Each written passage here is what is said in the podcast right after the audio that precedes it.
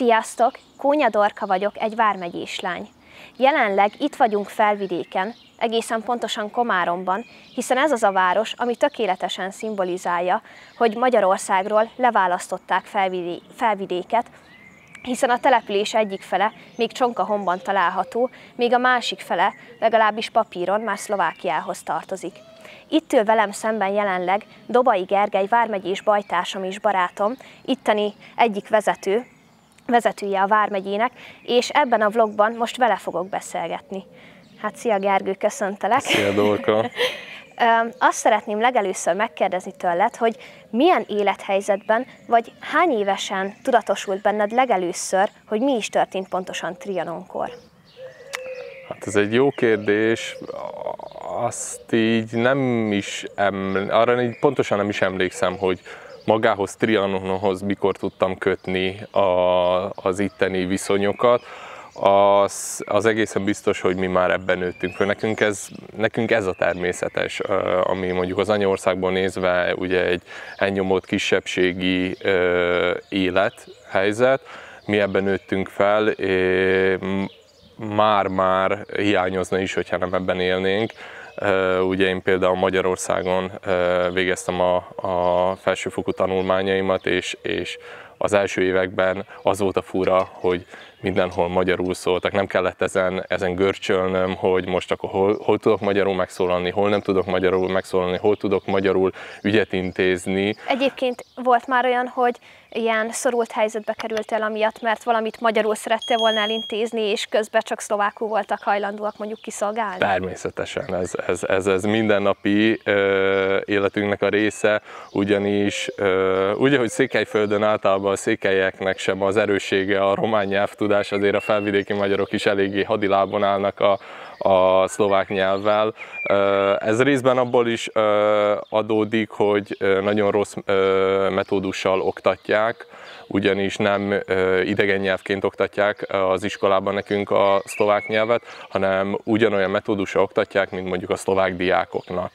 Tehát akkor ezt úgy kell elképzelni, hogy mondjuk szlovákul is kell fogalmazást írnatok kisiskolásként? Igen, és szlovákul tanulunk irdatlan mennyiségű verseket, úgyhogy azt se tudjuk, hogy miről szól, de megtanuljuk, annyi erővel kínaiul is tanulhatnánk a verseket, és ezt súlykolják belénk.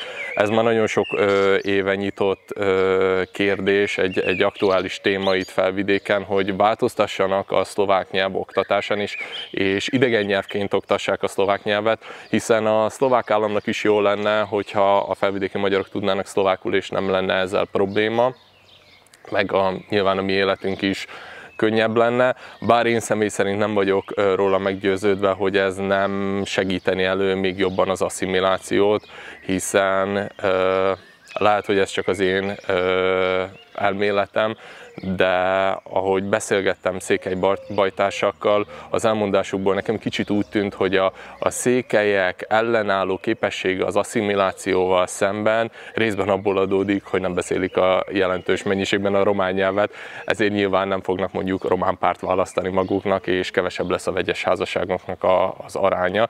De visszatérve a kérdésedre, nekem is sokszor volt az, hogy problémát okozott, hogy nem tudtam magam olyan természetesen kifejezni ügyintézés során, szlovákul, mindahogy mondjuk magyarul tudtam volna intézni az ügyeimet. És a felvidéki magyarok törekednek arra, hogy megőrizzék a magyar identitásukat, vagy egyre fokozatosabb az asszimiláció? Hát anyaországból tekintve, főleg a nemzeti oldalon élő emberek szemszögéből mindig úgy tűnik, hogy a határon túlon minden határon túli magyar Trianonnal kelés fekszik, és ö, tényleg száz százalékig átjárja őt a magyar identitás, bárcsak így lenne, mindez a romantikus kép ö, él az anyaországiakban, sajnos nem. Sajnos nálunk is pontosan ugyanúgy vannak olyan emberek, akiknek az identitás semmit nem jelent, ugyanúgy, mint az anyaországban.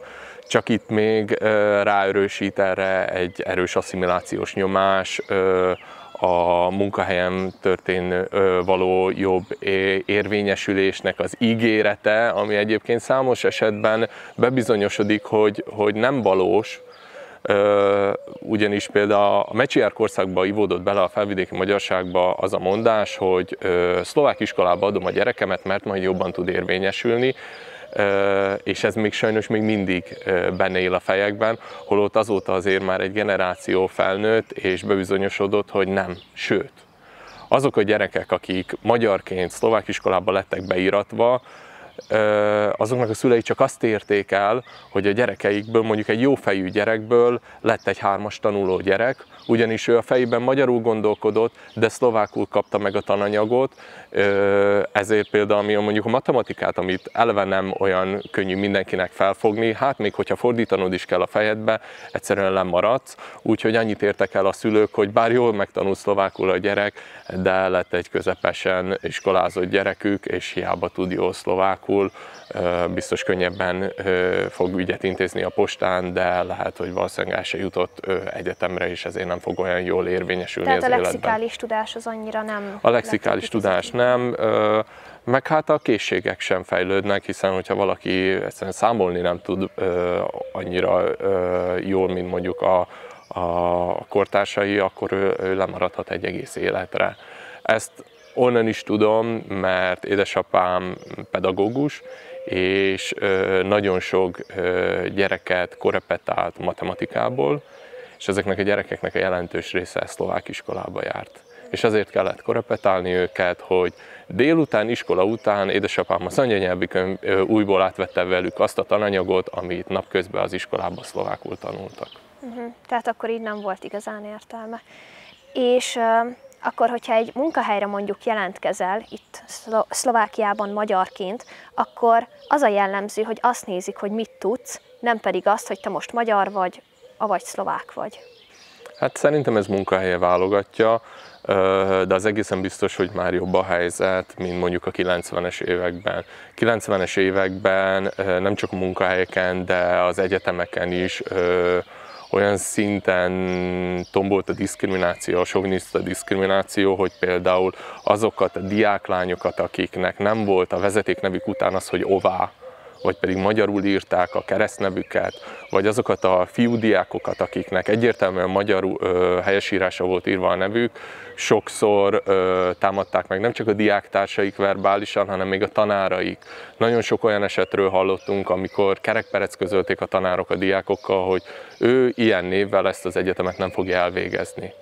És, és tettek is róla, hogy ne végezzék el.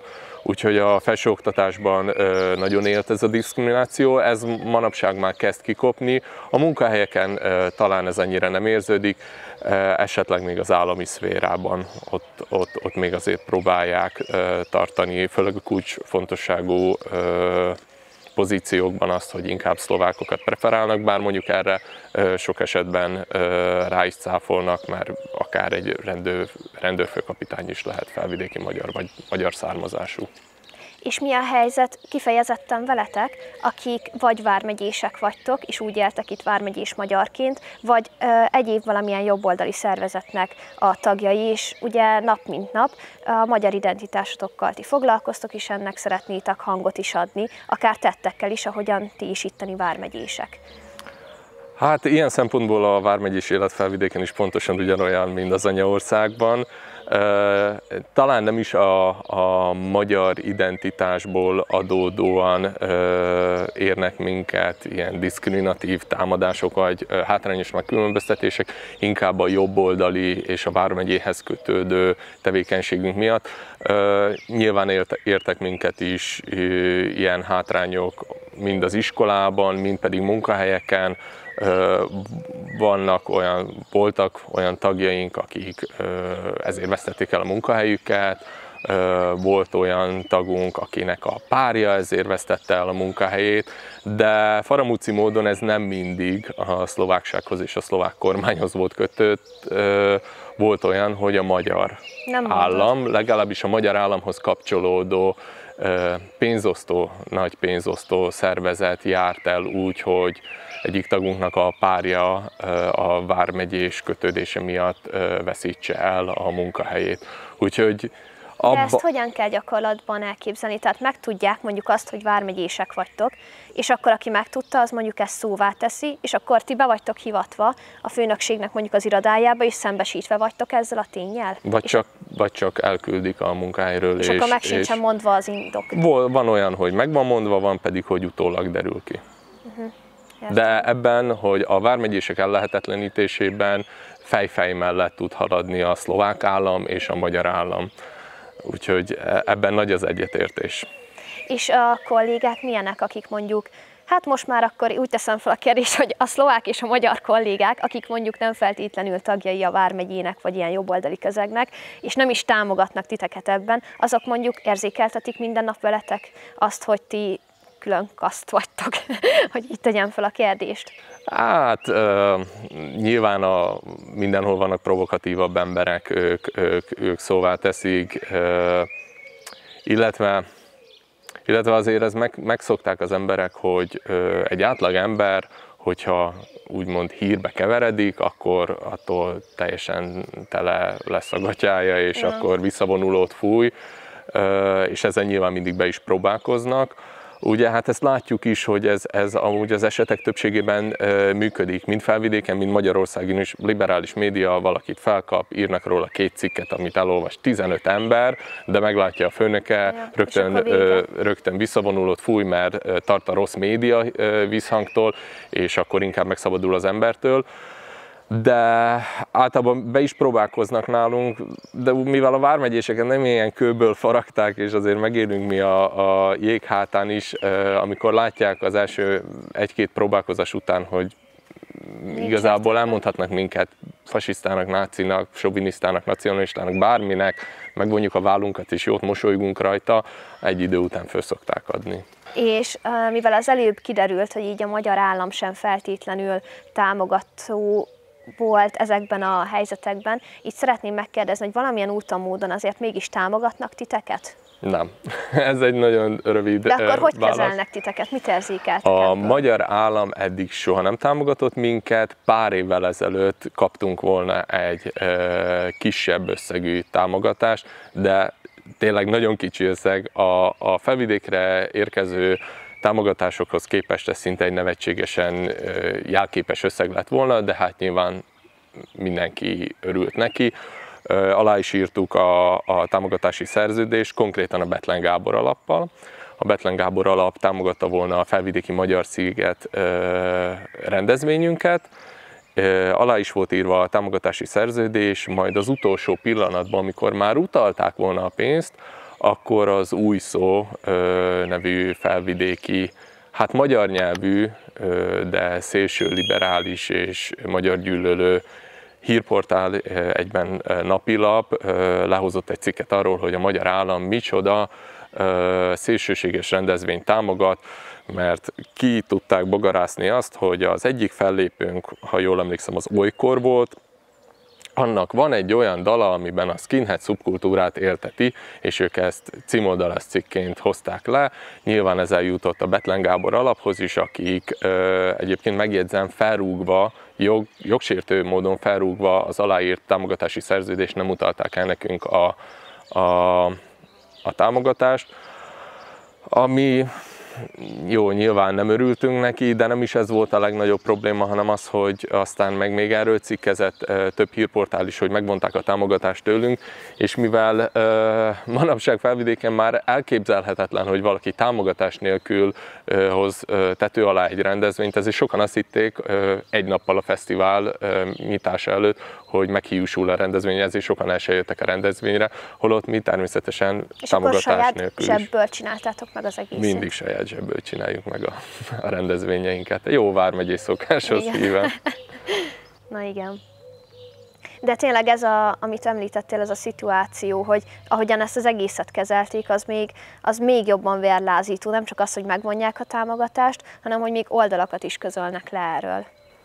Hát igen, hát, ez, ez... ez a, nyilván a liberális médiának egy ö, véres húszcafat volt, és ez is példája annak, amit ö, említettem, hogy, ö, hogy sajnos a liberális média megtanulta a saját, ö, saját magát, mint liberális médiát fegyverként használni, és ez viszont a, a, ennek a, ezért a hibás, a, teszem azt, a jelenkori magyar kormány, meg a, a közélet, akik, akik engedik, hogy ilyen zugfirkászok fegyverként használják a tollukat, mert csak addig számít fegyvernek, amíg, ö, amíg mondjuk egy Horváth Tamást kirúgnak a, a szerkesztői állásából, azért, mert lehoznak róla egy cikket Magyarországon. Hát igen. Ha vállat vontak volna, és, és nem foglalkoznak vele, akkor semmi nem történne. Igazából két nap alatt lecsengne egy ilyen, egy ilyen cikk, és a kutyát nem érdekelné. De mivel annyira próbál a, az úgynevezett nemzeti kormány is politikailag korrekt lenni, és megfelelni annak az oldalnak, akit elvileg verbálisan támadnak, ezért, ezért mindig az lesz, hogy azt fog tudni csinálni velük a liberális oldal, amit csak akar. És a választások előtt is ez a helyzet egyébként? Tehát, hogy nincs olyan, hogy mondjuk a választások előtt megpróbálnak szavazatokat vásárolni, mondjuk felvidéki magyaroktól. Tehát nem így mondom, hogy ezt így ilyen direktbe, hanem hogy megpróbálnak valahogyan kampányolni, értetek, a szavazatotokért. Az anyaországi pártokra gondolsz? Igen. De hát persze, természetesen ilyenkor megy a turnézás. Bár Felvidék ilyen téren nem annyira jó terep az anyaországi pártoknak, ugyanis az állampolgársági törvény miatt Felvidéken nagyon kevés magyar vette föl a magyar állampolgárságot, és ezért nagyon kevesen rendelkeznek szavazati joggal a, ugye a magyarországi országgyűlési választásokon, ezért nyilván inkább Erdélyre szoktak koncentrálni, de tény, hogy Magyarországon nagyon sok támogatás jön Felvidékre, és részben ezekkel a támogatásokkal tartják mesterségesen életbe a felvidéki magyar pártokat is. Főként ugye itt a Magyar Koalíció pártja volt az, aki évtizedekig ebből tengette életét. Most pedig ugye ők már részese lettek egy ilyen összfelvidéki magyar pártszövetségnek, az összefogásnak. Az előbb említetted a Magyar Szigetet. Tudnál erről mesélni egy kicsit, hogy pontosan mikor is jött létre ez a fesztivál igazából, és hogy hogyan is nézett ez ki? Hát a Magyar Sziget az már jó rég jött létre Felvidéken, ugye ez mindig is úgy volt apostrofálva, hogy a kis testvére az anyaországi nagy Magyar Szigetnek, ugye aztán később lett Székelyföldön is a Székely-sziget. A felvidék, az első felvidéki Magyar Szigeten én még nem is vármegyésként vettem részt, tehát ha, akkor, ha jól számolom, ez kb. Olyan kétezer-három környékén lehetett. Ö, és ezek az elején, nyilván a kétezres évek elején ö, inkább a zenén volt a hangsúly, hiszen ö, míg Magyarországon nem volt ö, nehéz beszerezni a, a nemzeti rock ö, bandáknak a, a hanghordozóit, Felvidéken ez szinte lehetetlen volt. Itt ö, majdhogy nem, hát egy ilyen underground ö,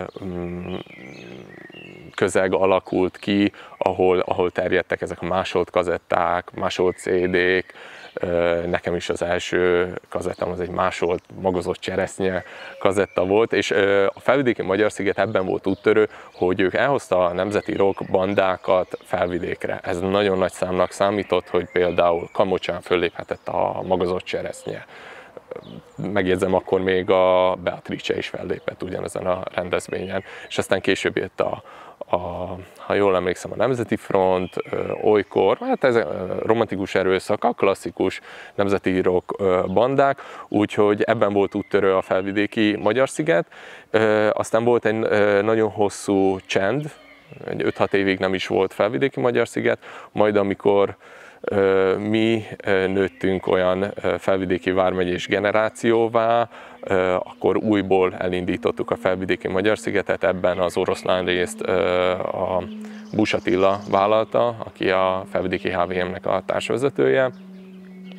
Ő, ő neki volt ebben nagyon sok munkája, hogy újból elindítottuk a felvidéki Magyar Szigetet, de ekkor már próbáltunk nem csak a zenére hangsúlyt fektetni, hanem úgy, mint az anyaországi Magyar Szigeten előadásokkal is megtölteni a programokat, bemutatókkal, politikai kerekasztal beszélgetéseket, történelmi előadásokat, mindig próbáltunk valami érdekeset hozni, ami szintén hiánypótló volt itt Felvidéken, hiszen nemzeti radikális, vagy, vagy ö, mondjuk a politikai a korrektek szemszögéből nézve szélső jobboldali előadások vagy megnyilvánulások, ezek, ezek egyáltalán nem voltak jellemzőek Felvidékre. És akkor ennek a hatására ugye anyaországi magyarok is tömegesen jöttek át erre a fesztiválra. Persze, és nagyon sokan. Mennyien voltatok, még amikor fénykora volt a Felvidéki Magyar Sziget? Hát a legutóbbjára szerintem, amikor olyan nagyobb tömeg volt a listába,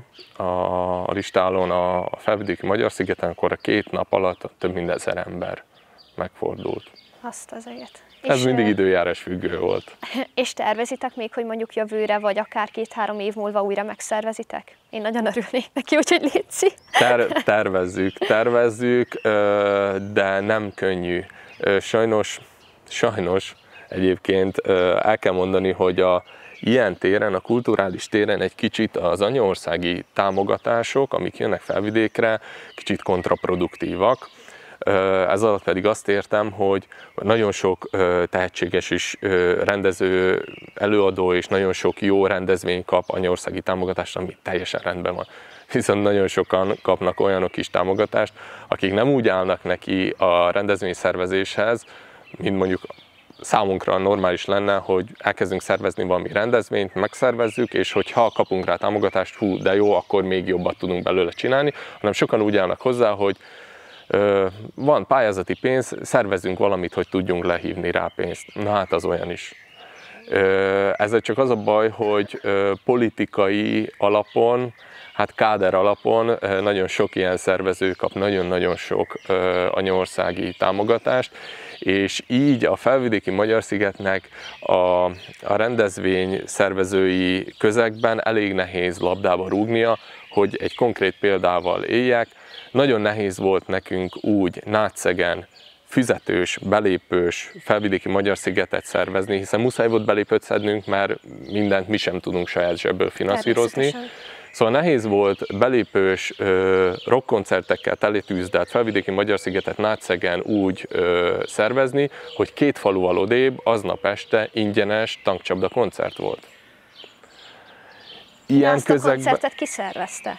Az azt hiszem falunap volt éppenséggel, de a, akkor a támogatásokat kaptak, hogy megengedhettek, hogy egy, nem tudom pontosan, hogy hány száz fős település, de egy, tényleg egy kicsi településen a tankcsapda lépett fel a falunapon ingyenesen.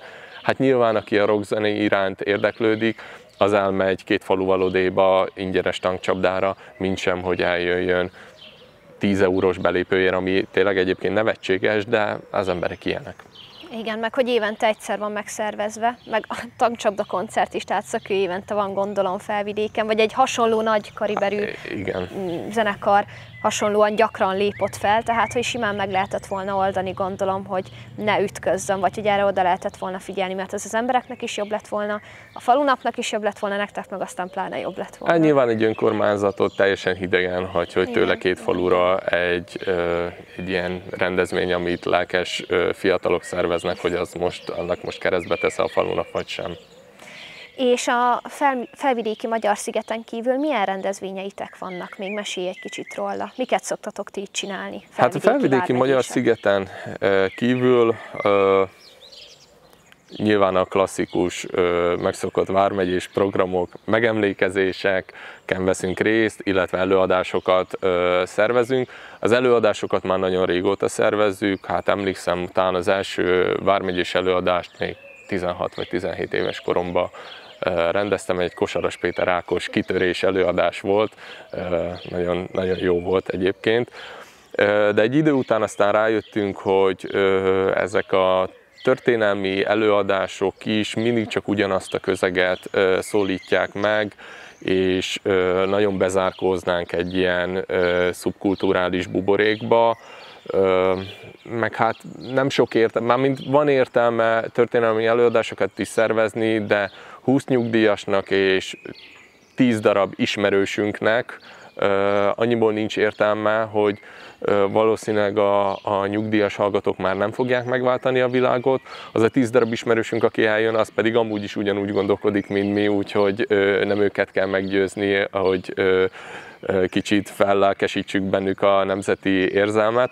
Ezért elkezdtünk kicsit nyitni, meghívtunk írókat, irodalmárokat, volt, hogy sportolókat hívtunk meg, akik valamilyen szinten, bár ugye a sportteljesítményük az, amivel megszer, kivívták maguknak az elismerést, de, de egyértelmű volt a nemzeti kötődésük, a nemzeti érzelmük, és belé tudták vinni a, ezt a mondani valót az előadásukba. És akkor szívesen is vállalták. És szívesen is vállalták, és például csináltunk ilyen előadás sorozatot, hogy a sport mindig honvédelem.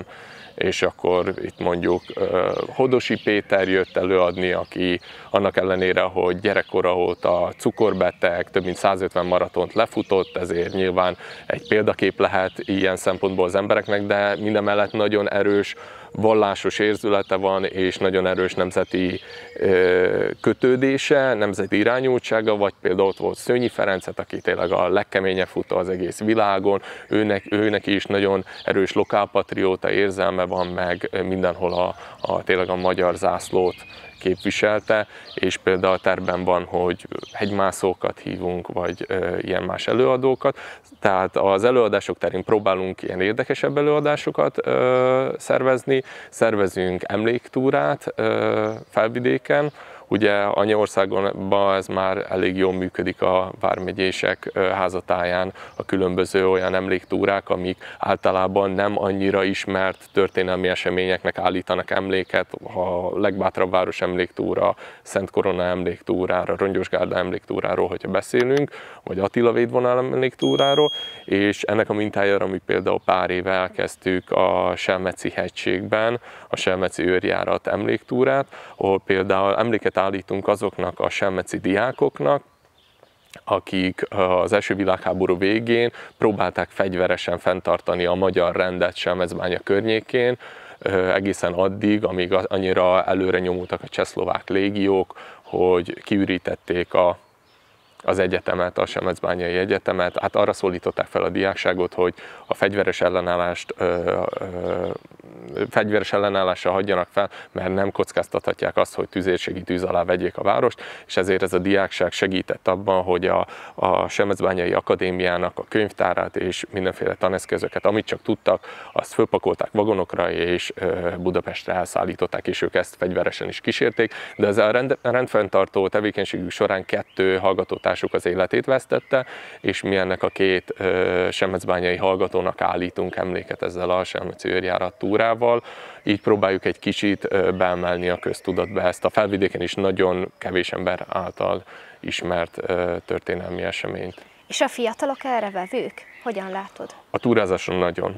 A túráz... De szerintem, Dorka, te is észlelted a, az ilyen teljesítménytúrákon, igen, hogy, igen. hogy nagyon jól el, meg lehet fogni a fiatalokat. Eleve az adott tematikához is tudjuk őket kötni, hiszen azért, ha valaki legyalogol húsz-harminc kilométert egy adott távon, akkor akarva akaratlanul is elgondolkodik azon, hogy miről is szól ez a túra, van ideje elmélyülni, illetve hát egy nagyon nagy hozadéka az az, hogy sikerül őket kirángatnunk ebből, a, ebből az épülő metaverzumból, amiről ugye a Duogladiban is sokszor ö, olvashatunk, hogy, hogy annyira elszigetelik az embereket a, a valós élettől, hogy ugye mindenféle kütyüknek a, a virtuális világában élünk, hogy ez már-már egy ellenállás, már-már egy forradalmi cselekedet, hogyha az ember kimegy a természetbe, úgyhogy ennek is szerintem nagyon jó lélekformáló ereje van, hogy minél többet kivonzuk az embereket, és szerintem akinek olyan a lelkülete, az, az fogékony. Azért a sporton keresztül szerintem meg lehet fogni a fiatalokat. És akkor ezeken a rendezvényeken így sikerül is bevonzanatok a Vármegyébe fiatalokat? Így érdeklődnek is irántatok? Igen, igen, igen, vannak, vannak érdeklődők.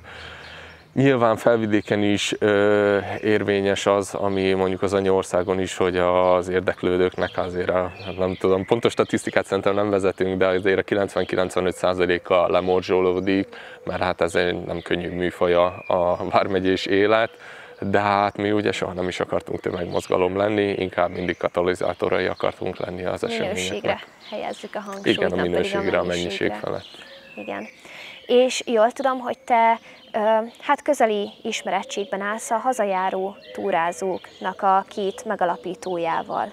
Igen. De javítsd ki, ja, igen, akkor jól tudom. És elmondanád, hogy hogyan ismerkedtetek meg, illetve hogy ők voltak-e már itt Felvidéken egy általatok szervezett ilyen sportnapon akár? A hazajárósokkal úgy ismerkedtem meg, hogy először, először úgy ismerkedtem meg velük, hogy jöttek Komáromba forgatni, és akkor megkértek, hogy a helyi református közösségről, a szekeres gazdákról és a református templomról meséljek nekik. Majd utána megkértek, hogy több rész forgatásánál is megkértek, hogy tartsak velük, és akkor legyek a helyi idegenvezetőjük. Hát elég szoros barátság alakult ki velük. Aki ismeri őket, az ezen nem is csodálkozik, tényleg egy csodálatos brigáda, hazajárónak a brigádja. És ez a baj, ez a barátság az odáig fajult, hogy konkrétan ezt a Selmeci Őrjárat emléktúrát, ezt közösen szervezzük a hazajáró honismereti és turista egylettel. Úgyhogy ez nekünk egy közös rendezvényünk. Nagyon sok rendezvényünkre eljönnek, voltak előadni is, a, például a Felvidéki Magyar Szigeten, illetve számos felvidéki településre, Csalló közben Mátyus földre is vittük a hazajárósokat, közönségtalálkozót tartani, ahol mi szerveztük le. És ennek nem tett be a Covid egy kicsit? Ugyanúgy visszatértek az érdeklődők is, most is folytatjátok? A Covid az, az nagyon beteg, de én úgy veszem észre, hogy mindennek, de szerencsére részben ki is éheztette az embereket a közösségi az életre. Úgyhogy úgy, úgy, azért van, van egy elég... Most jelenleg, ha, ha piacgazdasági szempontból néznénk, akkor nagyon erős a, a kereslet. Aha. Egyelőre a kereslet dominál a kínálattal szembe. Viszont pont a fiatalok azok, akik, akik viszont elszoktak a közösségi élettől. Ezt nem is gondoltam. Bepunyadtak. Megszokták, hogy ott, otthonról tudnak iskolába járni, otthonról hallgatják az előadásokat, és akkor bambulnak a Netflix előtt. Azt mondod, hogy lusták lettek? Igen, lusták lettek, és ezt hallom egyébként. Ugye Komárom egyetemi város, és hallom itt a, a, az egyetem kapcsán is a hallgatói önkormányzattól, meg az oktatóktól is, hogy hihetetlen módon elszoktak a, a diákok bármi nemű aktivitástól. Ezzel most csodálkozok, de egyébként ezt én is hallottam, csak magamból indulok ki, hogy én meg már alig vártam, hogy újra közösségbe jöhessek, úgyhogy ez így egy kicsit, kicsit meglepő, de ugyanakkor érthető. Valószínűleg te másként vagy bekötve, mint a nagy átlag. Hát lehet. És a rendezvényeken, illetve a már említett túrákon kívül még bármilyen ilyen akciótokra sor került az elmúlt években? Hát ugye a há vé em az egy akciómozgalom elsősorban, úgyhogy nyilván nem csak ez a szervezői, kulturális ö, tevékenységünk van, mindig reagálunk az aktuális ö, történésekre, amik ö, a felvidéki magyarságot érintik, úgyhogy az elmúlt másfél évtized, több mint másfél évtized alatt azért volt akcióban is részünk. Nyilván ott voltunk, ahol, uh, ahol kellett lennünk, ha árvíz volt, akkor a soproni bajtársainkkal raktuk a homokzsákot napokon keresztül Komáromba, ha szlovák soviniszták jöttek uh, magyar ellenes tüntetést tartani Komáromba, akkor uh, ott, ott voltunk. Azt milyen, milyen indokkal tették? Hát mert miért ne? A Szlovenszká pospolitost jött uh, kétszer is Komáromba. Az egyik, az érdekessége az az, hogy először jöttek magyarok ellen uszítani, majd öt évvel később jöttek a Magyar Nemzeti Arcvonallal együtt a sovinizmus ellen tüntetni. Na most mi mind a két alkalommal kint voltunk ellenük tüntetni, mert minket nem vernek át. uh, nyilván az első alkalommal ott volt egy ilyen csúnyább összecsapás a, a szlovák rendőrséggel, de volt, hogy például Ján Slota jött Komáromba Uh, úszítani a magyarok ellen, vagy Robert Fico, akkor is kint voltunk ellenük tüntetni, de ha éppenséggel a, a felsőcsallóközi bősre akartak, uh, meg be is telepítettek uh, migránsokat, akkor pedig ott uh, tüntettünk a, a tervezett migránszálló ellen kétszer is, és a sorsfura fintora, a migránszálló ellen közösen ö, tüntettünk a Szlovenszká pospolitosztjal, akik ellen Komáromba ö, tüntettünk. Pontosabban nem közösen, egy helyen egyszerre tüntettünk. Ők fölajánlották nekünk, hogy felszólalhatunk az ő rendezvényükön, mondtuk nekik, hogy oké, okay, ebben a témában egyetértünk velük, de azért ne essünk túlzásokban. De, de mindig vannak ö, aktuális akcióink, ö, nagyon sok ö, akciót szerveztünk a, a nyelvi ö, jogokért, vagy a kéknyelvű feliratokért.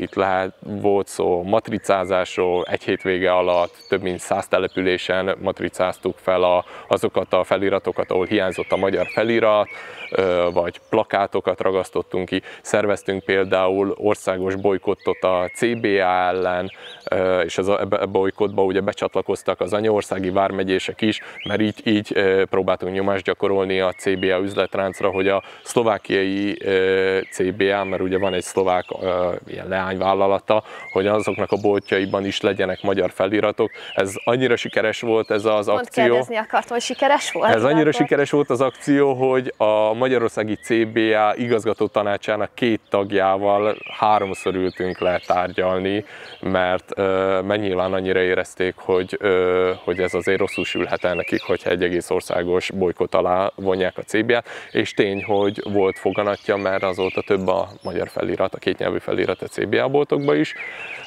de más üzletláncokkal kapcsolatban is voltak ilyen akcióink, akcióink de például volt, hogy plakátakcióval tiltakoztunk a Gután tervezett új Deán sertéstelep ellen. Ugye ez egy környezetvédelmi akció volt, ugyanis Dániából ugye, mivel már annyira túlzsúfolt Dánia sertéstelepekkel, ezért a dánok előszeretettel exportálják a környezeti terhelésüket más, elsősorban kelet-európai, közép-kelet-európai országokba, és nyilván ezt hol rakják, mind a legnagyobb csalóközi édesvíz ivókészlet fölé.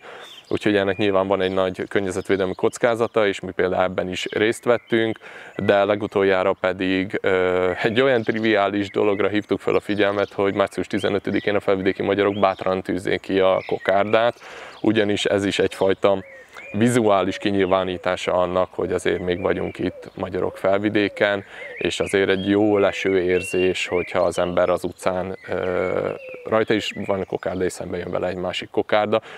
Sajnos erre már föl kell hívni az emberek figyelmét, az én De gyerek... akkor célra vezető, mert ezek szerint így, hogy felhívjátok rá a figyelmüket, akkor így kitűzik.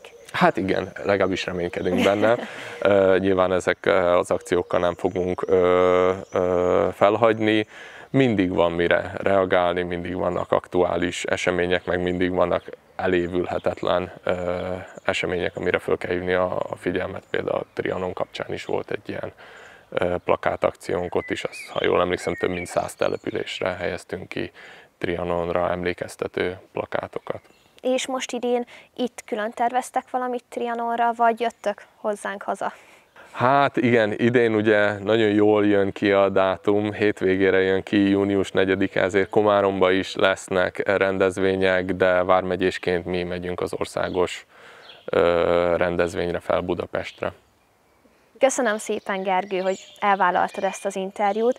További sok erőt, főleg és kitartást kívánok itt a felvidéki magyaroknak a harcához, illetve az itt élő magyaroknak is, hogy tartsatok ki, és, és tényleg sok erőt és kitartást kívánok. Hát én is ezt tudom nektek kívánni, hogy ti is tartsatok ki, mert sokszor úgy érzem, hogy talán nektek nem is annyira könnyű, vagy nem is könnyebb, mint nekünk. Hát igen, nem feltétlenül így akkor ezek alapján, amit most beszéltünk, de a legjobb az lesz, ha összefogunk, és akkor és akkor sikerülni fog elérni mindent. Várunk sok szeretettel titeket. Köszönjük szépen. A nézőknek pedig köszönjük a figyelmet. Hogyha nem tettétek volna meg, akkor iratkozzatok fel a csatornánkra, és nézzétek meg a már fent lévő videóinkat. Köszönöm, hogy velünk tartottatok. Kónya Dorka voltam, egy vármegyés lány. Sziasztok!